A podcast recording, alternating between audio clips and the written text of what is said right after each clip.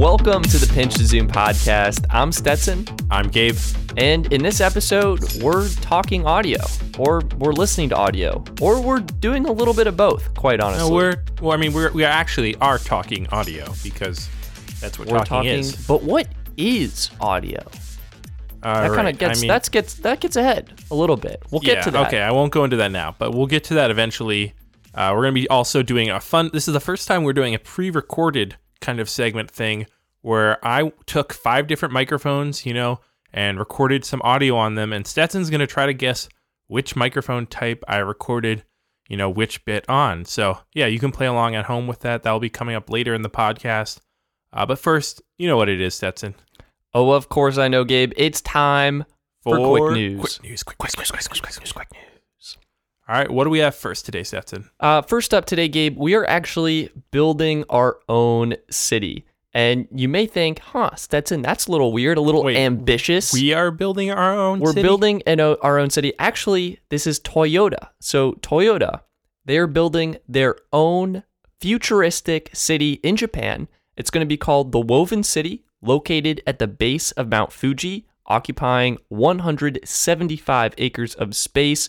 And the idea here is to really imagine what a futuristic city could look like built from the ground up uh, with total control over the infrastructure and the facilities and how everything is interwoven together. Uh, Toyota is claiming it will be powered by hydrogen fuel cells. There will be uh, driverless cars, new kinds of transportation systems, and they can really test basically uh, what we're doing now, but in a more controlled, hopefully safer environment. And and that's what this city's all about. It's about what the future of cities and workplaces and uh, I guess just what life could be like in the future. That does sound pretty cool. It uh, reminds me of, I know, I don't know if it's actually in existence now, but in the UAE, there was this planned city, I think called like Massadar City or something.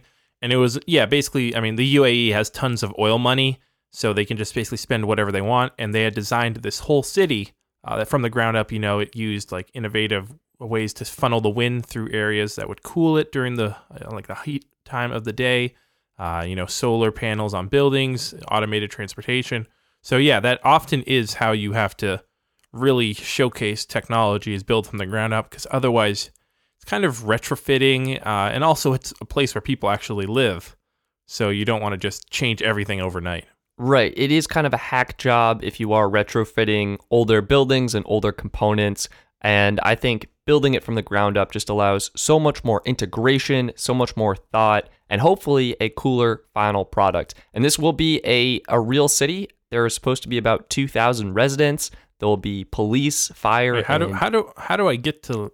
Can I get on that list of like living there? I think they I think Toyota has already sold out their living apartments and I think Ah. they're going to be uh, housing Toyota employees along with some other people. Um, and there'll even be schools. So it'll it'll be a, a full functioning city. I think they're Hmm. starting construction in 2021. So I I feel like I can find a way to get into that city. I don't do you know want how. I mean, do you want to go to the base of Mount Fuji? Is that your your new destination? I mean, have you seen pictures of Mount Fuji? I it's- I think probably. It's pretty gorgeous, especially when they have the cherry blossoms blooming on the trees. Oh man, It could really be beautiful. Well, actually, Gabe, you know, speaking of something else futuristic is shopping. People do a lot of shopping. I know I do a lot of online shopping. I know you do a lot of online shopping. And this kind of brings us to Amazon. Have you heard of what they're doing, what Amazon is trying to do?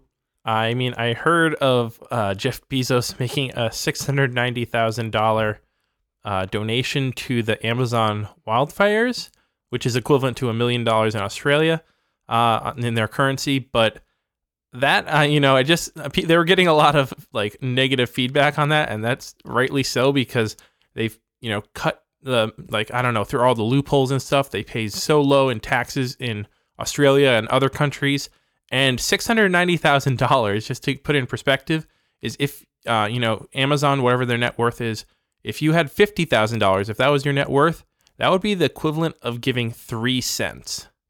That is just shockingly low. Yes. So that uh, it's just come on, Jeff Bezos. Like You can do better than that. But It almost anyways, if let's talk about taxes. how they're reinventing the future of shopping now. Yeah, so you may have heard of their Amazon store. This is where you could basically go in, there would be no cash registers, no cashiers, pick out your items, and cameras in the ceiling would track your movement, figure out what you purchased, and then charge your Amazon account at checkout. You would just scan your phone. Now, Amazon is working with Visa and is in talks with MasterCard to develop a biometric payment system where you would check out using just the palm of your hand. So you would have a device, instead of scanning your fingerprint, you would scan basically your entire palm, and that would be your unique identification. Amazon would know it would be you, and it would authorize the payment. And the whole idea here behind this store is to basically build a frictionless shopping experience. Amazon wants to make it as easy as possible for them to get your money and for you to get the items you need. So that's kind of a, a, a cool glimpse into the wild future Amazon is dreaming up.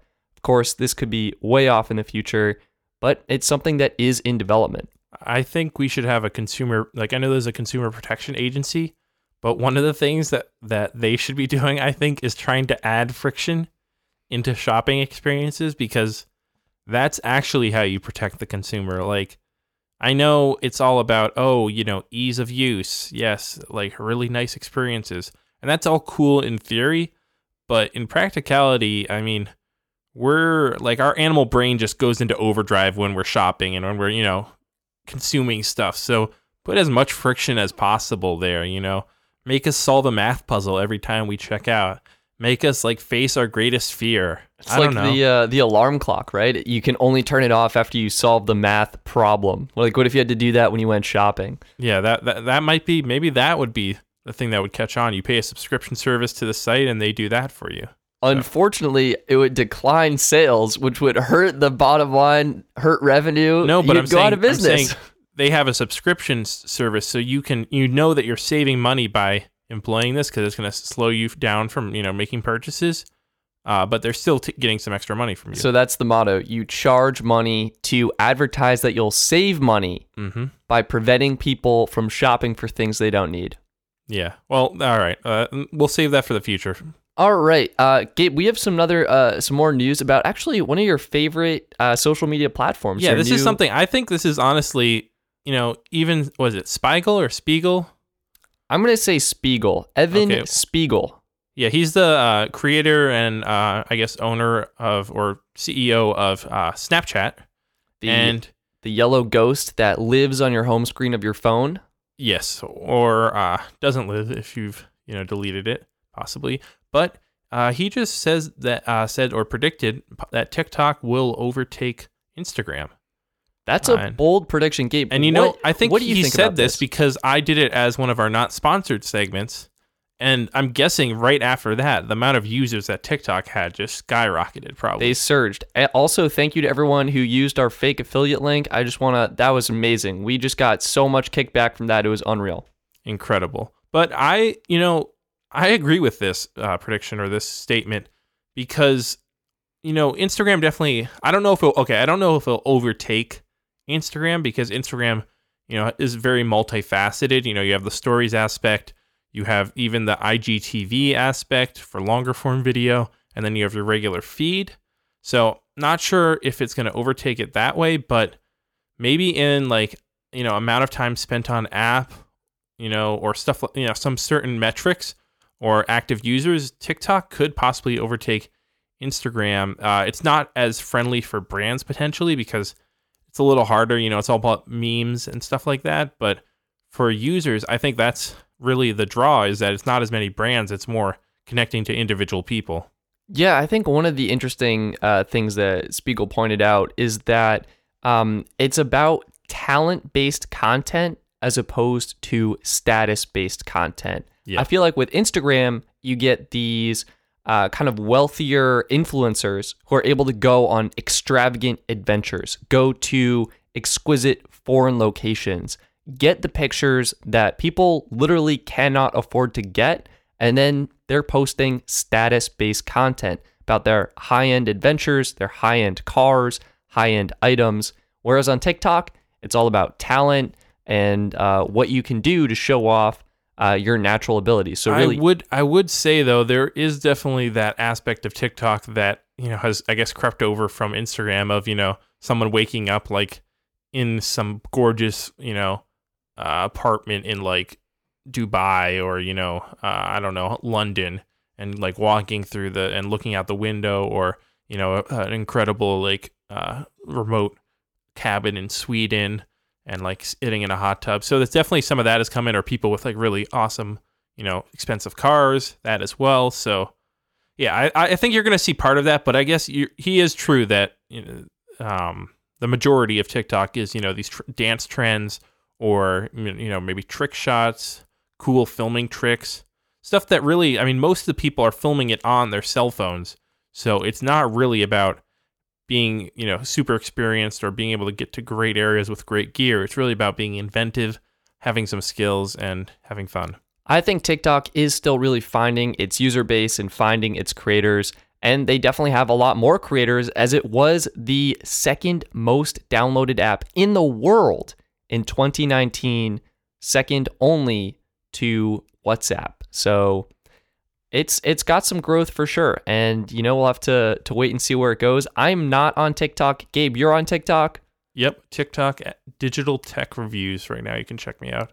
But Stetson, you got to get on there, I'm telling you. Gabe, I don't know if I need to get on there. In fact, I'm thinking I need to actually use my phone less. And Google might have me covered for this because our next quick news item is Google coming out with three new apps to actually help you use your phone less. Gabe, did you see these? Were you able to take this, a look well, at? this seems. Why is Google doing this? Don't they make phones? Well, I think actually this appeals to consumers because consumers want to buy a phone from a company that is being mindful and advocating for the consumer. Like Google wants you to have a well balanced life, or Google wants you to think that they want you to have a well balanced go. life. Um, but anyway, so three three new apps, three new products. Uh, should we just dive dive into this? I actually got one of them. Yeah, the first. I mean, the the first two are kind of the same. I think basically, there's one called Screen Stopwatch, and there's another one called Activity Bubbles. Basically, Screen Stopwatch just puts you know a live clock on your phone uh, that lets you know how long you've been using it each day. Essentially, like uh, what is it? It's screen time, but Yes. visualized in live format as you use yeah, and just more visible rather than having to dive deep into settings or something like that. right. Instead of getting your weekly report where you're like, "Oh shoot, I spent six hours a day on Instagram. That's a lot." It's like you see it as it's happening. right in the now, yeah. So hopefully you can see it, act on it. Same thing with their other one, Activity Bubbles.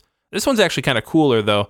Uh, it's a live wallpaper, and it's gonna drop down a little bubble that gets bigger every time you unlock your phone. So you know if you unlock it like five thousand times in a day, probably gonna blow up your phone because it's gonna get so big that bubble. Well, okay, But- actually, I actually got the wallpaper, and here's right, here's how it works. A, a live on-air audio reaction. So this is what happens. Every time you turn your phone on, a bubble drops down. And the size of the bubble depends on how long you used your phone last time. So if you wake up in the morning and you spend 30 minutes on your phone, then, you know, nothing really happens. The next time you open your phone, a huge bubble representing that 30 minute usage will come down and land on your home screen. So if you do a lot of quick checks, you're going to end up with a lot of small bubbles. But if you do a lot of longer use sessions, then you'll end up with a lot of larger bubbles. And it's kind of like the clock. It's just a more mindful way of how many times you pick up your phone, how many times you look at your phone, how long you're using your phone for. And it's just trying to get you to be more mindful and aware of your phone usage behavior. I like this one better though, I think, than the stopwatch. It I- seems it seems really cool and innovative and not in your face screaming this is how you know much you've used it or such, but just kind of it's a way to visualize it. I, I also agree. And, and I think they're both good steps in, in terms of like, uh, I think bringing more awareness to your phone usage. And Gabe, what is the last one? This I'll one let is. I'll let you take this one because this one All right. honestly blows my mind. okay, so let me just describe this for people. Take your Well, classic. what's it called first? Okay, yeah, what is this called? It's called envelope. That's what it's called. It's called envelope. And what you do is to imagine this product, take an actual letter envelope, okay, and slide your phone into it. Go ahead, it's okay, it's not going to hurt. And then seal it up.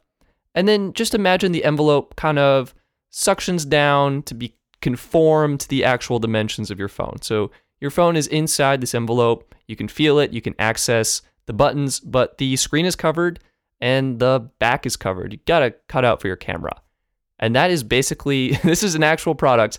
It's called Envelope. And you literally put your phone in this envelope and you're not allowed to to use it essentially except for core features. So there's little uh, text circles printed on the outside of the envelope over the touchscreen area and you can use those to take a photo, take a video, or get access to but you can't, a you can't see what you're taking a photo or video of, really. That's correct. So you basically have to turn the phone on, hope that it's on, and then you would touch the screen through the envelope, and you, you get literally only a either a number dial pad or a camera control feature, and and that's it. That's the whole envelope. This is, this is kind of like an e-ink display, I'd say almost. it does look like an e-ink display, but it's just printed on the envelope, and you get a little bit of backlight from the OLED so it's display just an, underneath. it's just an ink display, I guess. It's yeah, it's an ink Ultimately. display.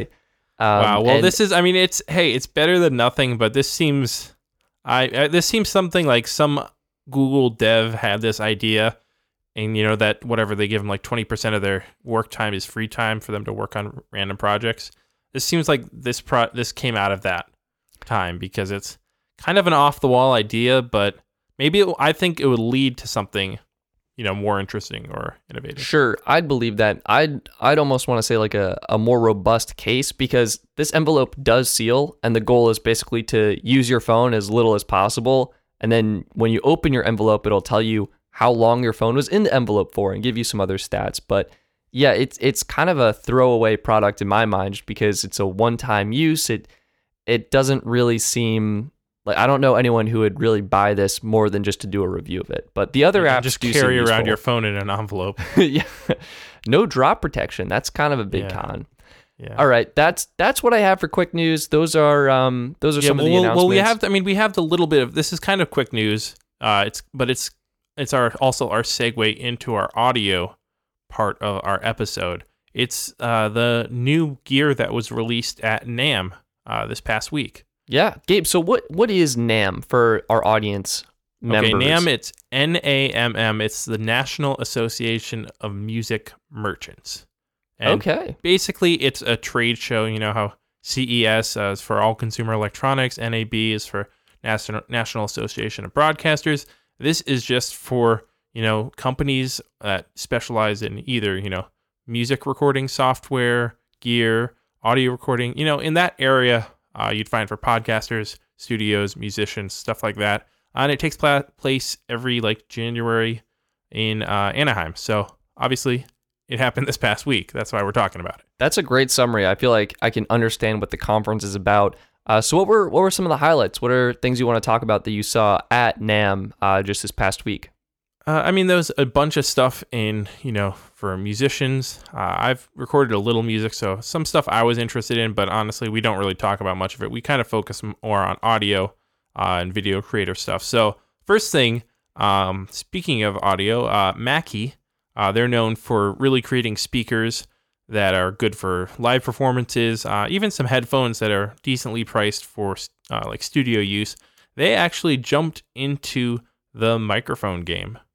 which- Whoa! So they just started making microphones, kind of out of the blue. Did they have microphones before? No, no, no microphones before. I, I mean, I would have assumed that they did, but apparently not. So, uh, first off, they, you know, they have three new mics. One's kind of a microphone that you'd see someone like using for live performances on stage. They have another one coming out. Uh, that's the EM USB condenser mic, uh, and that's obviously uh, for you know like plug and play simplicity. It's going to be more for your streamers, uh, you know, podcasters that are just starting out, and even some video creators who don't want to deal with the complexity of an XLR uh, setup. And that one's going to be $149, so a little bit expensive. Uh, and then the other one is the EM91C, uh, and this is an XLR microphone uh, intended also kind of like the ones that we're using to record this podcast on, uh, you know, for voiceovers and stuff like that. And this one's only $79 though, so very affordable. It sounds like they have competitive prices, but honestly, for a company to have no microphone products and then to just make their own microphones, I feel like that's a bold move. The audio industry has been moving kind of slowly, in my opinion. Like, audio tech hasn't really changed that much in quite a long time, to be honest. Um, I mean, there have been some improvements here and there, but a lot of the core features are the same. And I feel like audio brands like Rode or Sennheiser are already really established in providing the premium high end products people are used to. So for Mackie to come in and make their own microphones, I think it's bold. I think people are really going to need to test them out, um, and Mackie's going to need to earn their trust. What do you think?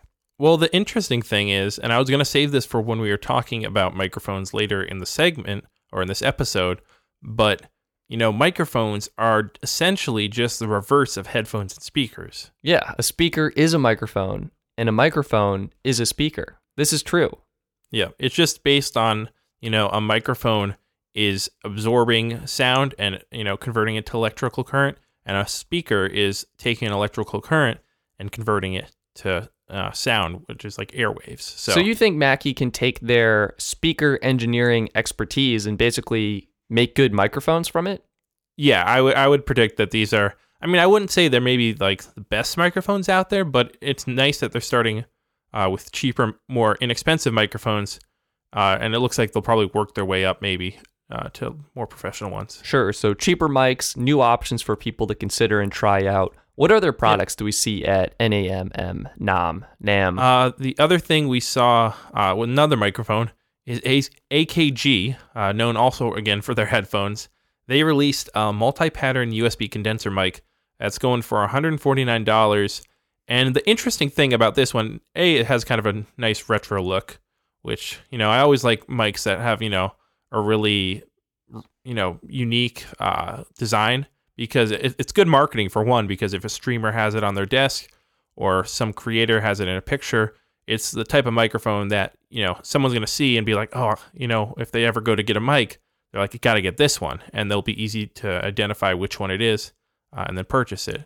So yeah, I almost want to say the opposite is true for I think it's Blue Yeti or Yeti. I don't is the company Blue in the microphone Yeti? yeah, yep, yeah, the Yep, company's okay. blue. And they have like this modern, sleek looking uh, microphone that sits on your desk. This is almost like a retro style Blue Yeti, and I, I well, think w- well, blue. Their microphones all do look pretty unique. Even the Yeti, you know, while it looks very modern and stuff, they have some very cool color designs for it. Uh, but they also have microphones like the baby bottle, um, and a couple other ones. I think the icicle. They all have like very modern designs, but they're also still unique. Not like you know, they're not just like an all matte black microphone that could you know you couldn't pick out of Any if, if, brand. you know the if you did a police lineup, which microphone killed your uh your friend, you wouldn't be able to pick out. which know? one made your ears bleed? They all sound Yep. the same. exactly? Yeah. So this uh, this AKG Lyra uh, USB mic, the cool thing about it is it actually has um, four, uh, I guess, a four capsule array. So basically, where your standard microphone will just have one capsule, like one thing to pick up the sound and convert it to an electrical current, this one actually has four, so that you can switch from just a standard pickup pattern to potentially having you know two pickup pattern, like pickup in front and behind, if you're doing like one microphone in the, on a table with two people, uh, and then it can even adjust from a wider pickup pattern uh, to more narrow, all just because it has uh, these four different arrays of uh, you know capsules that it can use to adjust and you know sample where sound is coming from. Yeah, I would assume it would actually just kind of turn on or off the different capsules based on kind of which area you wanted to, to focus your audio on. That's really cool and could be great for doing sit down interviews in, in terms of having two people and one microphone, that kind of setup. Yeah. And- well, it's not. It's actually not really. I don't know. I don't know exactly the technology they're using, but I'm going to guess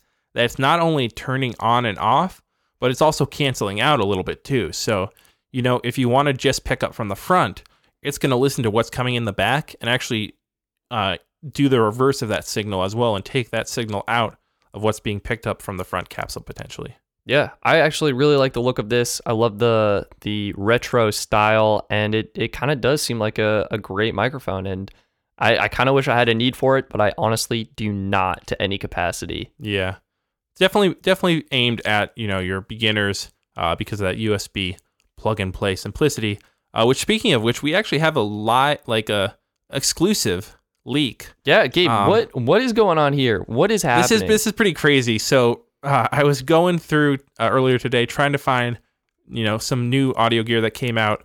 You know, looking through B and H on their Explorer page, and I saw oh the Rode uh, NT USB Mini. Oh, cool. This is you know obviously a mini version of their NT USB microphone, and you know it's cheaper at ninety nine dollars. I was reading through it. I was like, great, put it in our notes for the show, uh, and then went to go back and check on it uh, right before we were recording, and it's gone. And it looks like that page is no longer in existence. And I'm guessing it's because B&H jumped the gun and scheduled this, uh, you know, post to be published a little earlier than Rode was planning on releasing the microphone. So if you're listening to this, uh, potentially you just got an exclusive, uh, you know, sneak peek at a microphone that isn't going to be out. Potentially, I don't know. I'm. I, I I'm know, guessing, but soon, soon, right? yeah, Hopefully soon. I'm guessing if I'm thinking it was published on the like the twentieth, so maybe they meant February twentieth. So maybe it's a whole month, or it could have just been like a couple of days type thing, sure, like a week sure. in advance. Hard to say. If you've been looking at the regular Rode NT USB mic, maybe hold off, wait and see what the Mini has to offer at a cheaper price point. Yeah. Uh, and finally, the last thing that we saw from the NAMM conference, because we're kind of getting deep in gear here. This is, you know, people are like, all right, this is this is too much. I, you know, I don't even know what mics do now. Uh, uh, the final thing is we got a audio interface and recorder from Zoom. Now, Okay, they're they make I actually use I'm using their Zoom H5 right now. So they announced a new audio interface and a new recorder. These are two separate products.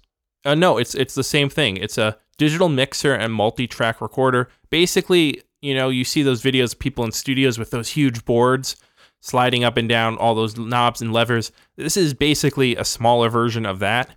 It has eight channels, so it has eight you know knobs and levers to slide up and down. Uh, it can record in from I think uh, I'm not sure how many XLR sources, but okay, six here it is, six XLR sources. Uh, it has four uh, headphone outputs and can also do a phone input in. So if you're using it for a podcast, for example, we could have someone call in and record that right into our podcast.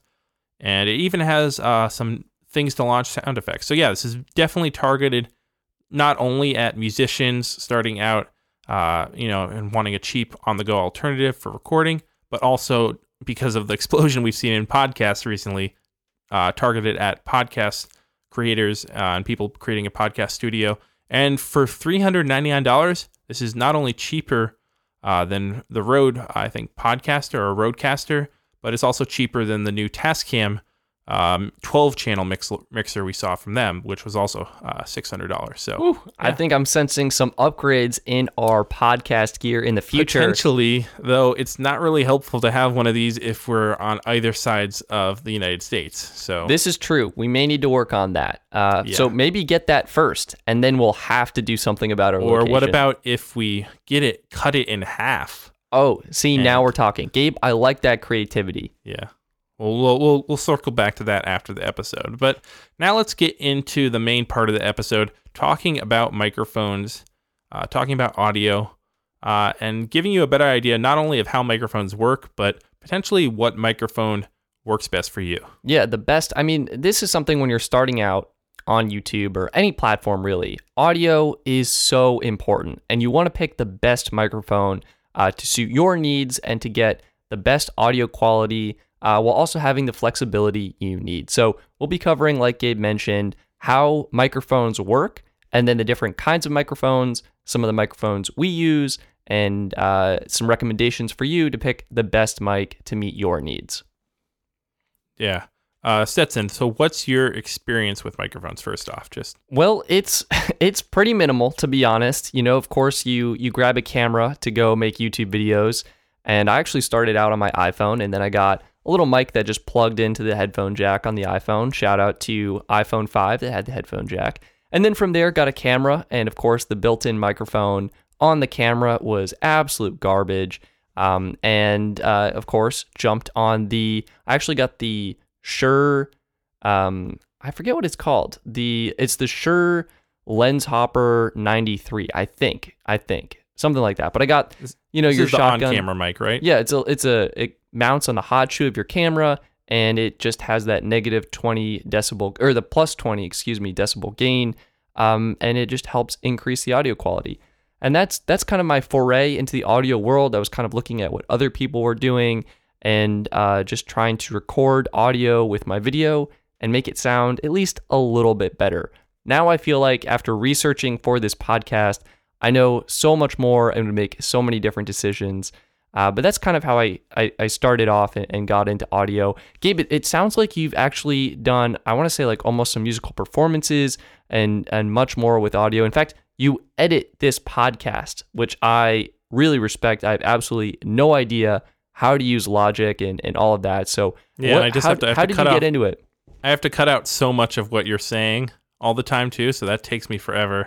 uh, um, yeah, I mean, I started out uh, i with music a lot of times. You know, I started recording. You know, of course, you can record pretty much all musical instruments just by playing in on a keyboard, so you don't really need to record that with a microphone. But for singing or rapping, stuff like that, yeah, you'd still need a mic. So that's how I got started with audio.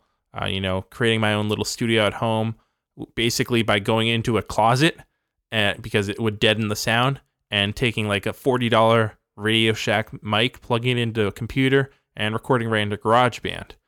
And that works, you know, basically it's you're like, all right, this works for now, but then you start realizing, all right, you know, maybe I could upgrade the mic. Uh, went to a more expensive USB mic, then I went to an XLR mic, so I had to get an audio interface which would convert that XLR signal into a USB for my computer. And from there, yeah, then I went into the video area and kind of have progressed in that general fashion. Uh, and also in college, I took a couple audio classes, which were fun to learn about kind of how uh, sound works, how microphones work, and yeah, basically kind of what we're going to talk about. uh, Yeah, in I mean that's a, that's a great segue. So you're in this audio class, you're learning how microphones work. Gabe, how do microphones work? We already touched on that microphones and speakers are basically the same. How like what is the basic fundamentals of this technology right now? I mean, cuz my voice is going into this microphone and then coming out of our listener's speaker, whether it's a car or a headphone or maybe a smart speaker, what is going on? So it's, it's I mean, if you think about it, it's actually kind of a magical thing. Uh, and it's all thanks to what we call transducers, which convert, you know, the sound waves into an electrical current. You know, then that's stored as a digital file in your computer on your cell phone. Uh, and then when you play it, it's converted again using your speakers, which are also a transducer, uh, back into sound waves uh, so that your ears can hear our beautiful voices. Yeah, so basically everything is a transducer. And I guess to outline this in a simple workflow, you have your voice, which is creating pressure waves in the air. This is picked up by the transducer, the microphone, and is typically recorded at what's called mic level, which is super, super quiet. So that signal, which has now been converted from pressure waves into a electrical signal, it's converted through a preamp to make it louder or called line level. And then that is then going into your recorder or audio interface so you can edit and manipulate the file. Um, and then that audio signal, that electrical signal, is then piped out through your speakers. And you can hear, as Gabe mentioned, our beautiful voices, or just Gabe's voice if he cuts mine out again. Yeah, uh, this is just the Gabe podcast now, so they're not going to hear you at all. But yeah, you are exactly right though, and that is uh, a conventional setup. You know, we're talking about a studio. It's different. Um, you know, for example, on an iPhone when you're recording audio, just you know, if you're shooting video, it's basically you know your microphone's right in your uh, smartphone. So, for example, the you know the audio wave is going to hit your cameras. I think the iPhone has three microphones, right, or something They, like that. they actually have a, a pretty robust array. I think it is Yeah. three. One of them's like primary, the other two cancel stuff out. And yeah, in this case, like the mic and the preamp are built in. And I guess the yeah, recorder, and they're like, all they're all digital basically. So it's you know it's going right from the sound in the microphone right to a digital uh, current, which is then you know essentially already digital. So they don't really need like a preamp and stuff. That's all digital stuff. That's you know they're just going to boost the signal digitally, uh, compress it, you know, different EQing and stuff, and then going to record it. So, but the question now we have is okay, So that's all fine and good that these sound waves are hitting the microphone, but what are they actually hitting, and what uh, does that do that then converts it into an electrical current? Yeah. So I guess what it's hitting is the transducer. And from my understanding, there are three main types. There's basic. Well, there's basically two, I'd say. yeah. All right. Uh, there's there's basically two. That's a, that's a good clarification. and Um, and you'll see these if you've ever gone microphone shopping online and stuff. You'll probably seen these two words: condenser or capacitor mic, and then a dynamic microphone. so Gabe, and- what what what are those? What are the differences between the dynamic and the condenser? Yeah, so it's I mean they sound very confusing, and they kind of are really confusing because they're not very self-explanatory. But basically, a dynamic microphone. Uh, think of you know those flashlights you had as a kid that you'd shake up, and they'd kind of charge by passing the magnetic coil back and forth over like uh, copper wire. And they charge up the battery. Yeah, Have yeah, you ever yeah. seen so one of those? The the wire over the, the shaking would charge it up. It would make the electrical current, and that's that would turn the flashlight on. it, it's based off the you know the uh, the physics property of passing a magnet over uh, like coiled copper wire generates actually an electrical current, and so, So- this is so- how your dynamic microphone works basically. So it's basically you have almost I want to say like a drum, and the drum will vibrate, and the vibration will move the magnet over coils of wire that will then just turn the vibrations essentially into an electrical current, and that's our dynamic microphone. Yeah, as as that drum moves over the uh, the coils, you know, based on how loud you are, are talking or the the frequency of your voice. Yeah, that it's gonna. It's. I mean, it's. We're talking like very fine. Uh, you know, you know, like it's very precisely engineered thing, so that even like the smallest little frequency will move it a little bit. But that's yeah, that's how a dynamic microphone work. Uh, condenser microphone, which they also I said earlier was called a capacitor microphone, uses a capacitor, which is basically two plates, uh, very small, you know, metal plates that are close to each other or laying near each other in some way that have, you know, one as a negative current, one as a positive current. And when those plates are pushed closer to each other, that current actually gets higher. Uh, and when they're pulled further apart, they get lower. So what happens is when you when you when we're speaking right now, because we're both actually using condenser microphones, uh, when we speak into it, our you know our voices, the sound waves hit the little diaphragm and pushes those plates a little closer or further apart, uh, and that makes a frequency turning into an electrical signal. Yeah. So both the dynamic and condenser methods are taking pressure waves and turning them into electrical signals that are sound. Yep.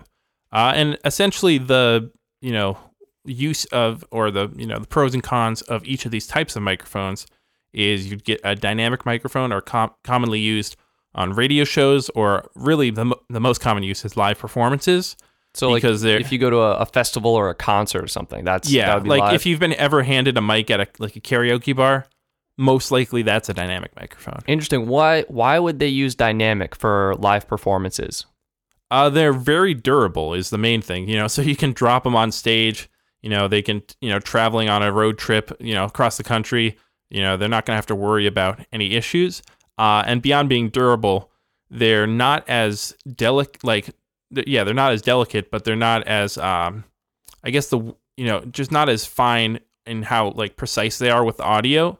So you can kind of be, you know, not as exact with your, you know, miking techniques. You know, it's not going to matter if you're three inches away from your face versus five. You know, they're they're not uh they're they're not as good essentially as uh you know a condenser microphone, but that's actually a benefit when you know you're not using them in a proper environment potentially. I've heard dynamic microphones uh, have pretty good, I want to say like off axis rejection, where basically the performer will hold the dynamic microphone and you'll hear their voice and it will not pick up the like screaming crowd in the background. So that that is something that I've, I've read is a, a perk or benefit of using those. Uh, but I think that also kind of relates more to the pickup pattern. Um, nece- Yeah, a than- little bit, than the the microphone itself. right. But it is it is definitely um, an advantage to dynamics. So then, what what are condenser microphones used for? You, you mentioned they're a little bit more precise. They're finer. Uh, they're using I, I, I want to say higher not really higher quality, but more carefully crafted materials to produce sound. What are the benefits of that? Well, they actually, I, I forgot one more uh, benefit of the dynamic microphone is it actually doesn't require power. Oh, that is a Uh, huge benefit. So, So, our our dy- our condenser microphones, like we're using now, actually require 48 volt phantom power uh, to be sent up through the XLR cable, so that you the, know the, the, plates can be charged and it can measure the difference in the voltage. So that makes sense. So with the dynamic, it's basically off at all times and it produces its own electrical current based on the sound or the audio waves that hit it. Whereas with the condenser microphone, you need that current in order for the microphone to send back the electric signal of the audio. Honestly, we could almost cut out the past five minutes of us explaining and just include that. That was probably the best summary of what these two microphones uh, Wow. types are. Uh, you know, it's just So. it's learning. You remember ninety percent of what you're teaching, so I'm trying to ingest what you're bestowing upon me and uh, try and communicate it back in what makes sense. So yeah, all right. I think I got the difference between these two. We talked a lot about the dynamic and the benefits of that. Um, did you mention the benefits of the condenser and why actually we chose to use condenser microphones for this podcast? Yeah, well, condenser microphones are a lot more clear. They, you know, more accurate, better frequency response. So they're actually better microphones in a lot of cases, uh, except for what we talked about for the uses for a dynamic mic. But yeah, for something like this in a studio where we're both sitting at our desks talking, or you know, if you're uh, recording a voiceover for you know whatever video you're creating, or you know, vocals in a studio, that's going to be uh, more useful to use a dynamic, I mean, a condenser microphone like this. Uh, like I think we're right now using the NT1 by Rode, and that's a yeah, it's a great condenser microphone. But I would not want to you know throw this microphone around on stage, uh, and I wouldn't want to you know put it in front of drums, which are really loud, because that could potentially da- damage the diaphragm uh, and the capsule of this microphone. Right, it would break. So those those are the two types of microphones, dynamic and condenser. And um, I was also reading there's different kinds of pickup patterns for each of the different kind of microphones. So what what is a pickup pattern and and what are the different options that we have there? I think the best way to kind of get into understanding a pickup pattern is think of like the wide, like a wide angle lens, you know, versus a 360 lens versus a zoom lens. Like that's really the best way to kind of understand pickup patterns because essentially, if you have a microphone that, for example, has uh, you know, an omnidirectional pickup pattern, that's that's basically like your 360 camera. That's going to pick up sounds from every direction, no matter you know if you're on the back of the microphone, the front of the microphone. Essentially, there is no back or front because wherever you are, it's just going to record that audio. That's a that's a great comparison actually. Yeah. So the pickup pattern is how well the microphone picks up sound from different directions. And as Gabe mentioned, omnidirectional. So your 360 camera picks up sound equally well from all directions. What's the second kind of pickup pattern? So the second kind is cardioid uh, pickup pattern, and this is actually called that because of a heart. You like your heart, you know, you think cardiac arrest. That's where it gets its name from because the cardioid looks kind of like a heart if you look at it from the It actually kind of looks like a butt. It looks like two butt cheeks. Okay, well, it might yeah, look like that it's too. your heart. It's like if you made uh uh what is it? Uh, less no, yeah, less than and then a number 3 to make a heart, that little like old style emoji. Well, it, I mean, it looks like an actual like if you look at the chambers of the heart from above, this is what it actually looks like. Okay, Gabe's got Because a better explanation. That's what it looks like. It looks like a heart. It's basically like a half circle, and then on the other end, it kind of is like the top side of a heart that you know is is rounded with that indent in. Right, right.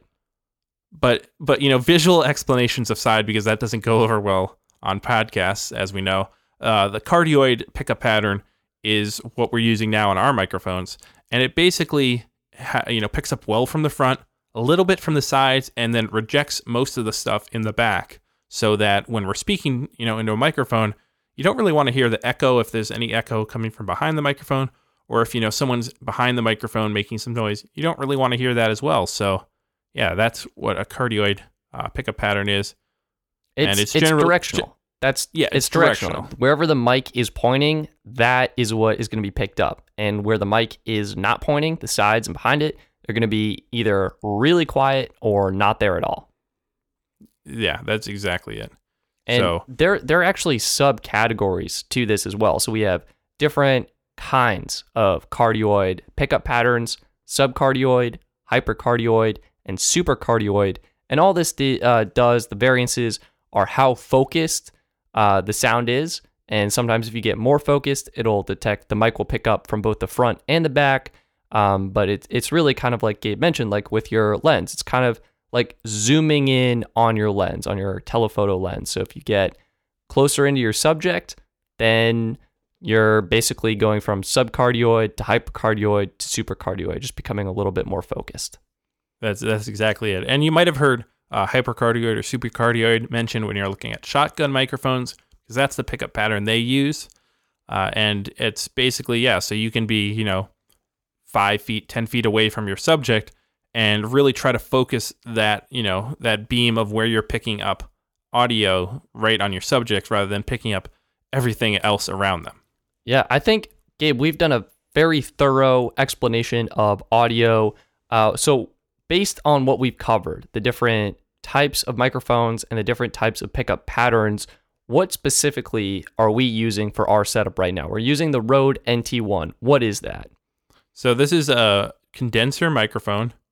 It's a large diaphragm. So there's actually three different types of uh, diaphragms. That can Oh, now we're getting small, into diaphragms. large. Bonus segment, diaphragms. Well, this is this is this is luckily very simple. It's small, medium, large. So they're either using you know it's self-explanatory. It's the size of the diaphragm. These are large diaphragm, which are generally used for stuff like voiceovers and such because of that large diaphragm. It can give a better bass response uh, and has a nice proximity effect for when you know we're up close talking to the microphone. It sounds really nice. And so yeah, this is a large diaphragm condenser microphone with an XLR output. So you know, it's starting through that three prong XLR cable, uh, and then it's going into our audio interface and recording the audio into a digital uh, format. and it's got that cardioid pickup pattern. I don't know if you said that. Yeah, I didn't mention that actually, Okay, but yes, cool. you are So- correct. So that's it.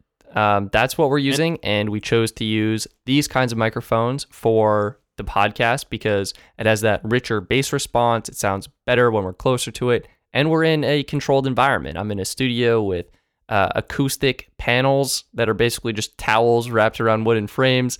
Um, and Gabe is also in his studio, and they work well for us. But the microphone that could work well for you may be different. So we covered all of microphones. What are the main types of like when you go out to buy a microphone? What are the options? Like, what are you looking at? What, yeah, what are the different kinds?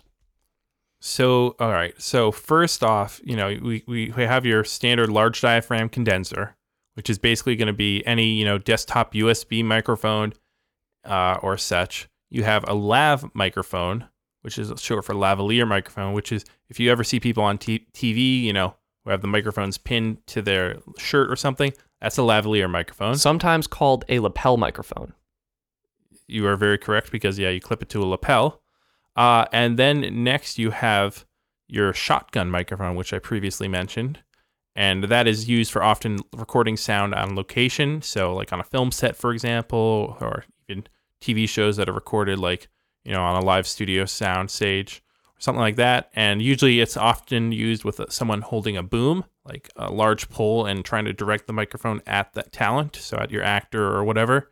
But, you know, it can also be set up uh, if your talent is stationary. Yeah, I mean, maybe it's almost it's almost helpful to to visualize this. So you're your talent, you're on stage. You've got your lavalier microphone clipped to your clothing, so people can can hear you. You've got good sound, and then above you is some audio engineer dude. He's holding this boom mic and he's trying to point it at you and get good audio as well. And if you totally nerf the whole thing, then you're heading into the studio, you're getting your condenser microphone out, and you're recording a voiceover. I think that, Yeah, that those are like the three different kinds of mics and how you would use them. That's pretty much yeah. That's pretty much it. I mean, you, and then you get slight variances on all that. Like for example, on-camera microphones are oftentimes you know basically a shotgun microphone, but you know slightly adapted to be smaller and output to a, like a 3.5 millimeter jack, so they can go either into your camera or possibly into a smartphone. Uh, and then you know then of course I mean we go into built-in microphones. That's a whole other thing. But basically we're leaning towards. I actually recorded five different clips of audio Uh, one using my smartphone, one using my camera, one using a lav microphone, one using a shotgun microphone, and another using a large diaphragm condenser microphone. And I'm going to have you, Stetson, play them back. And of course, it will play back in the podcast so the audience, you can hear it.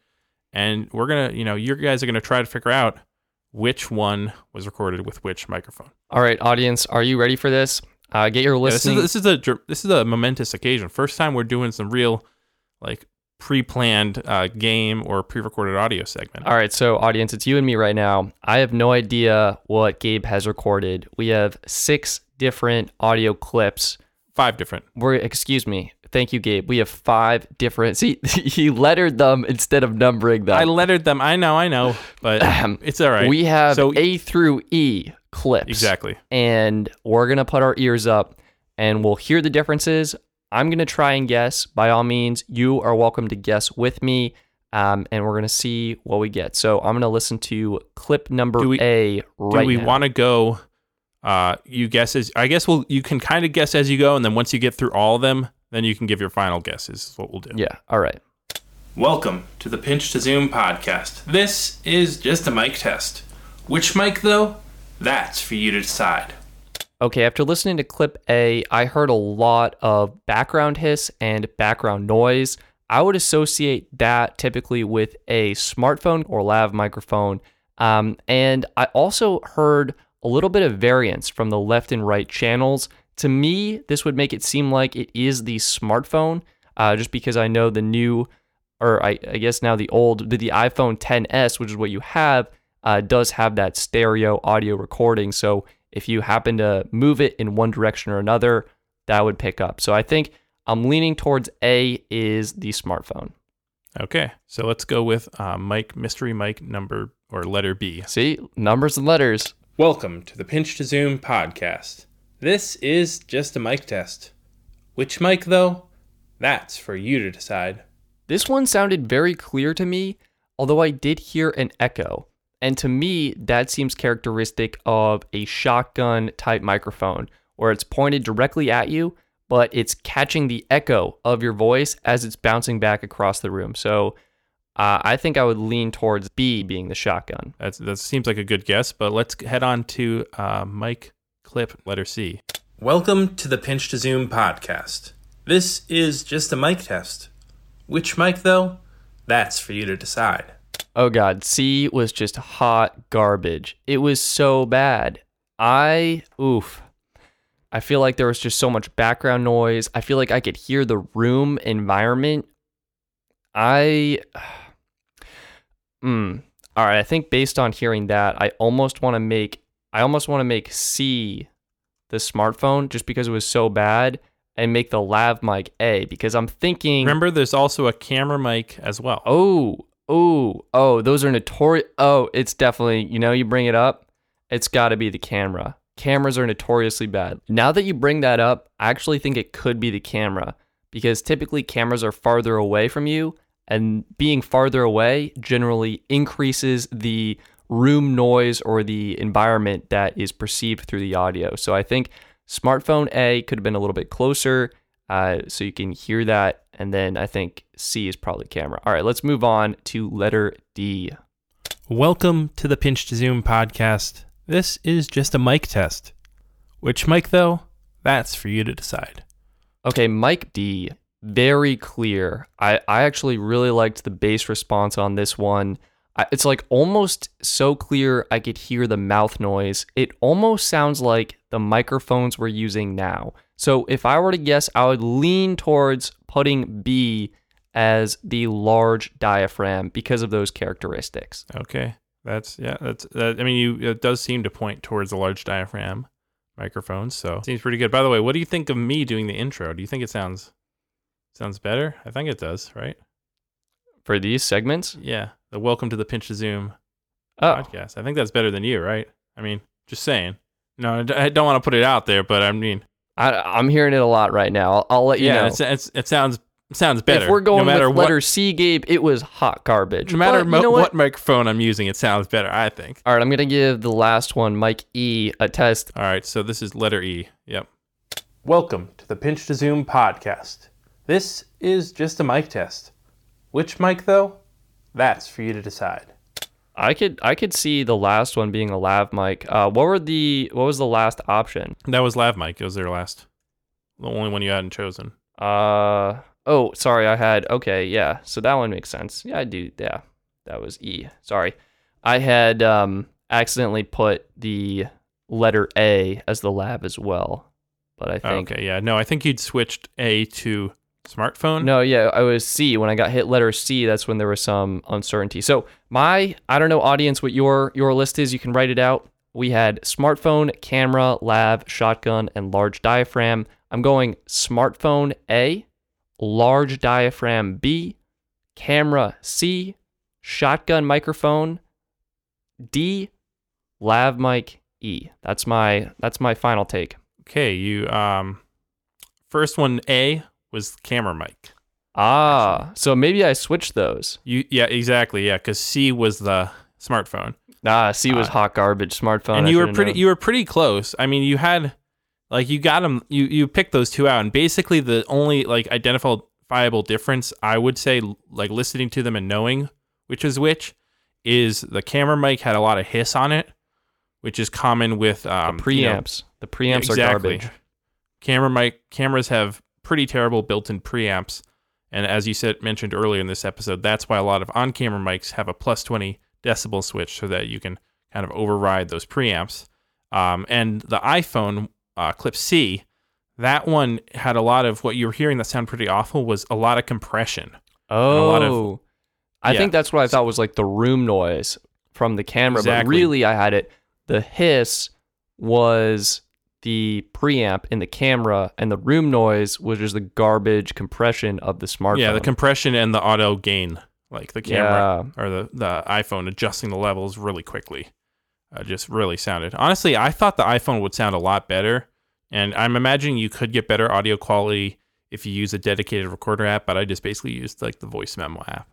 Yeah. I mean, that's what I would do. How did I do for the other microphones? You were pretty good, but uh, you sw- again, I think you switched the large diaphragm and the shotgun microphone. Interesting. Interesting. So actually, the shotgun microphone, which I used, um, the new Rode Video Mic NTG, which technically can be used as an on-camera microphone, uh, even a desktop microphone, but is predominantly like in, in its essence a shotgun microphone. That's what I used for B. And granted, that was only about three feet away from me, so that's why you got a little bit more of that bass response. But in a lot of, uh, you know, like film scenes, for example, where they're more intimate and stuff, you will actually be able to get that microphone pretty close to your talent. So that was that was why how I did that. And then the large diaphragm was actually not the one I'm using now. I used another one, the Audio Technica AT2035, uh, which is you know pretty inexpensive, only about 100, I think 40 bucks, 150 bucks microphone. Uh, but but you did get the lav mic. I got so one out of five. I got twenty no, but I mean you you were pretty you were pretty on uh for like you you had identified which were the shotgun and the large diaphragm, and you definitely got the lav mic, and you identified which were the camera and the iPhone. So you I mean you're you were definitely honed in in the right areas, but honestly, it's hard to even tell. I could have probably done a little better job in uh, recording them in ways that would help differentiate which was which. But for our first audio pre-recorded segment, I thought it went pretty well. Yeah, I thought it was it was really interesting. Uh, I think you could have, of course, said something uh, more fascinating than this. All right, okay. But no, I thought it was I thought it was good, and I think to your point, my reasoning and logic were sound. Um, but there were some slight subtleties I didn't oh, that quite was, pick up hold on. on. that was a good pun. I just want to shout you out for that. oh wow, I didn't even. That was that was actually genuinely unintentional. That was That wow, genuinely good too. bravo. So, wow, yeah, prop myself up a little bit after getting a twenty percent on that quiz. But yeah, no, yeah, I, so that I'll, I'll I'll bump your grade actually up to a eighty percent. oh wow, thanks, Gabe, flipping Yeah. that around for me. so Uh, but what this actually really does highlight is how bad uh, built-in microphones are, and the you know the vastly improved audio you can get if you go out and purchase a microphone to either record to an external recorder like the Tascam I'm using or your Zoom recorder you're using, or even just into the camera or your smartphone That's actually something. I wanted to bring up is that you know, we still have podcasts today. You're listening to a podcast. So we we still have audio only media formats. We no longer have silent movies. And I think that just goes to show how important audio is.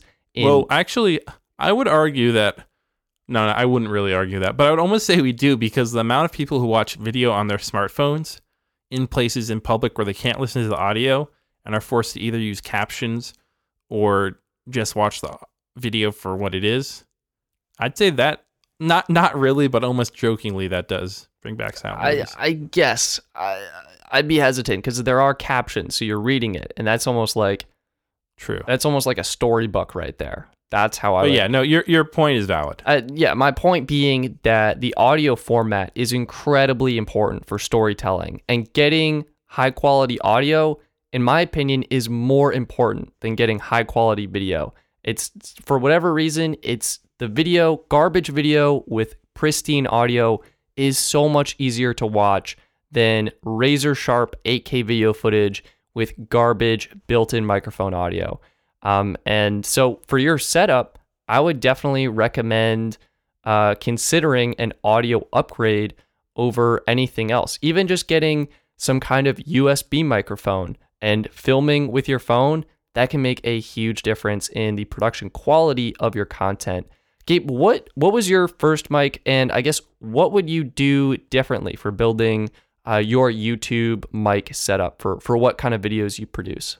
So for videos, I'm trying to think. I think the first microphone I got for videos was an on-camera microphone.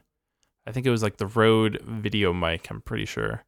And that was yeah, this big on-camera microphone. You put a 9 volt battery in it. Has a wind screen or a dead cat. That's kind of like this fluffy thing you put on the mic that cuts the wind. And it was it was I mean it was all right, but really I think on-camera microphones are definitely limited. They're good for, you know, vlogging, for capturing some bass audio, but for if you really want to get, you know, good quality voiceover in your video, you're better off trying to upgrade your whole system and getting either a shotgun microphone, a lav microphone, or really doing it all in post with a voiceover using a large diaphragm condenser uh, at your desktop and like yeah just voicing it over that way. Yeah I, I completely agree. And i actually started out the same way. So uh, the microphone i had mentioned earlier in the podcast i was really close. It's actually the shure vp83 LensHopper camera mount shotgun microphone. And again basically what i wanted to do was as gabe mentioned bypass the garbage preamp built into the camera and what these shotgun microphones have is a plus 20 decibel gain. So you can turn the mic input up really high and then turn down the input on the camera. And that makes significantly better audio quality. And these are great for vlogging. But I think if I was doing it again, to Gabe's point, I found I spend way more time in a studio recording voiceover uh, and doing that kind of audio work. So I would actually uh, would have preferred to have started with a large cardioid microphone like the Rode NT1 or a shotgun microphone. And Gabe, you had mentioned you were using the Rode, the new Rode NTG for that audio test, right? Yeah, for the uh, shotgun mic one. Yeah, and I loved the bass response of that. I thought it sounded really good. Uh, so one of those could honestly work really well um, in a in a very. It's actually wait wait a minute. That microphone is so good. It could be a shotgun. It can be an on camera mounted microphone and used for voiceover. Yeah, so it's, it's, actually I would really uh, honestly I hate to plug uh, Rode's new microphone, but Rode, please sponsor us. Yeah, actually they, they do sponsor podcasts, so hold on a second. No, but wait wait a minute, Gabe, what is this email? Oh, no, oh my god, Rode. Hey, how did you get into my emails? I must have forwarded that. Sorry, but I've been I've been testing out this new microphone uh, for the past week or so. It's a two hundred fifty dollar microphone, but it's kind of interesting because it's really disrupting the whole idea of with microphones essentially you've you know if you wanted an on-camera mic all right you just get an on-camera mic then you're going to have your shotgun you know i have i was able to do that five uh you know mic test because i have so many different microphones because if i want to record a certain type of video all right i got to use this microphone or if i want to do some music all right i need this microphone. But the Rode uh, new microphone, the Video Mic NTG, potentially is signaling a new future for microphones as it can, as you mentioned, be a shotgun microphone. an on-camera microphone as well as potentially a microphone that you could set up on your desktop and record some voiceovers via USB. Yeah, that's actually a huge advantage. So uh, the Rode NTG, it basically has the preamp built into it. Is that correct? Because it can be used as a USB mic with your computer. Yep, it's a digital uh, digital microphone basically. It has on. Oh, board. so everything is just digital then. Well, it, it has the preamp on board, right? So it's taking that you know rather than only out- outputting an audio signal Ah, okay, right, right, right. that's It's analog. converting it it's converting it actually to a digital signal. So So it, it is basically built in. Yeah. So I mean, at two hundred fifty dollars, that's pretty much uh, that's a game changer because we're using mics right now, the NT one.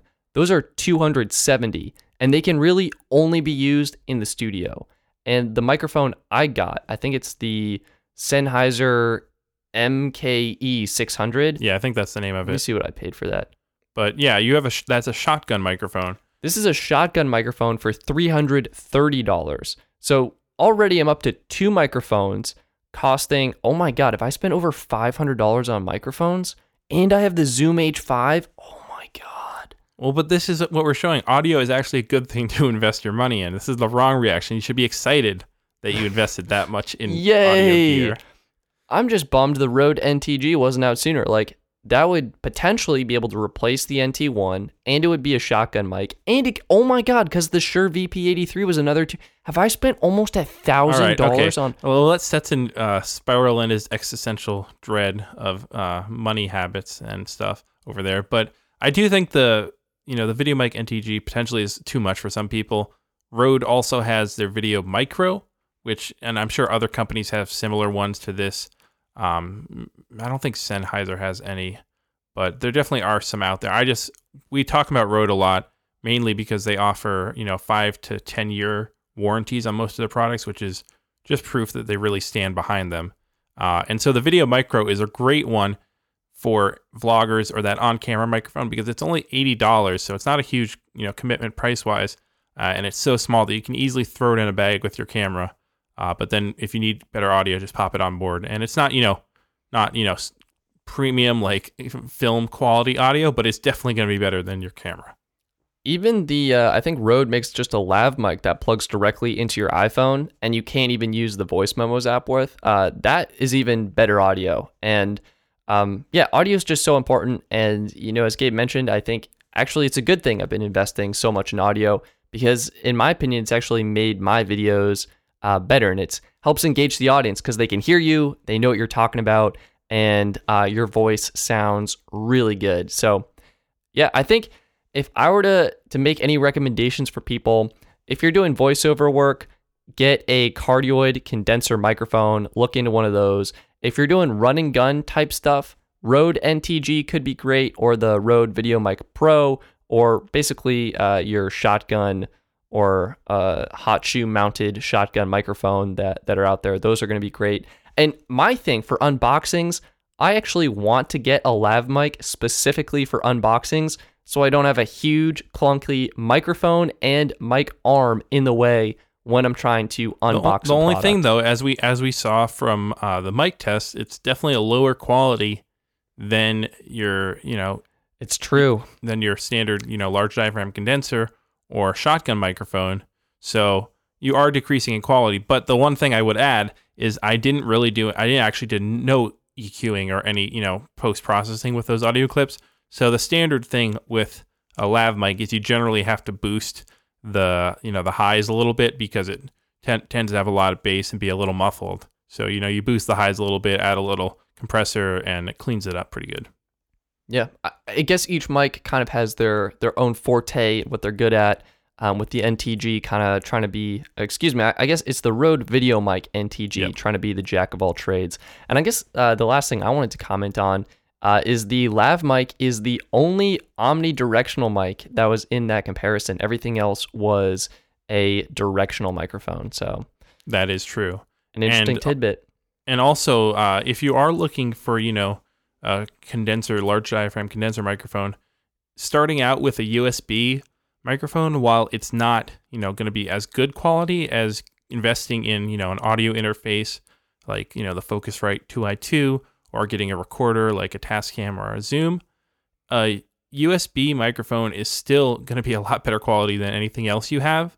And it's, I mean, I still have a USB microphone just because it's so easy to plug in quickly uh, and get good audio uh, versus, yeah, you know, getting a whole setup. So I would definitely, you know, don't don't think, oh, I have to save up to only get a pro setup. I don't have to be like Stetson and, and drop a thousand dollars on five different microphones. Right, exactly. And a lot of uh, like I think I talked about what was it the I can't remember the name of the microphone I talked about earlier, but the AKG, I think it was the Lyra USB microphone.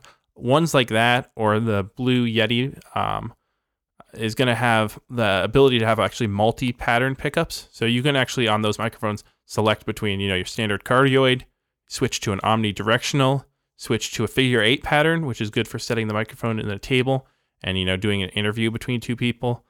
Um, and I think they even have a couple other ones. But yeah, it's something that you don't get on your your more professional microphones, but is great for you know someone starting out for streaming, content creating, beginner musicians, stuff like that. Gabe, that sounds like a wrap. That's our audio episode. Sounds like a rap, as in I should put a beat to it. Yeah, we should get a, a nice outro beat music like, going on. This is the mic. Record it right turn your audio levels so they hit the decibel. Oh, all right. yeah. All right. That's it. Thank you guys so much for listening, guys and girls. So much for listening. Yeah. Uh, uh, and also, can... hopefully, you found this helpful. You know, this is kind of the first really deep dives we've done since I think how to get started on YouTube we did last year. So, yeah, I think you're right, Gabe. Yeah, that was a while ago. This is yes. kind of like the audio only version of that. Yeah, this is well, not only YouTube though. This is also you know applicable for podcasting. Yeah, podcasting. You know, starting you know music studio, uh, recording you know songs, stuff like that. Whatever form of content you're trying to create, audio is a huge component, potentially the only component if you're doing podcasting. But you know, definitely is important to get good gear. But it's also not everything. Content is king, so you know, work I guess a little harder on you know improving the quality of your podcast uh, and then just upgrade the mic when you have the you know the money or you're seeing all right uh, this microphone literally sounds like garbage. Maybe i really should uh, you know upgrade it. Content is king but equipment certainly helps out. So you can find us at pinch to zoom podcast actually at pinch to zoom pod on twitter at pinch to zoom podcast on instagram and uh, email us, pinch to zoom podcast at gmail.com. We'd love to get your questions, hear your comments. Yeah, check out um, check so, out the new website, pinch to zoom podcast.com. Stetson just set that up. Oh, yeah, thank you. Check it out. Uh, we've got all the latest episodes on there um, and tons of great info as well. So that's going to wrap up this episode. I'm Stetson. I'm Gabe. And we look forward to talking to you in the next episode. I don't know. Do I cut that out or do I leave that in? I don't know. It, you know, it's interesting. I feel like I kind of start the episode and I end the episode. Do you want to start the episode? See, sometimes you need bread on either side of a sandwich, but what are people actually liking? The stuff in oh, the middle. Oh God, Gabe. That's me. Well, you know, I was I was getting some hints because of your mic test A, B, C, D, and E. Yeah. Uh, they kind of indicated you may be interested in starting the episode. what? why would you? Why would you think that?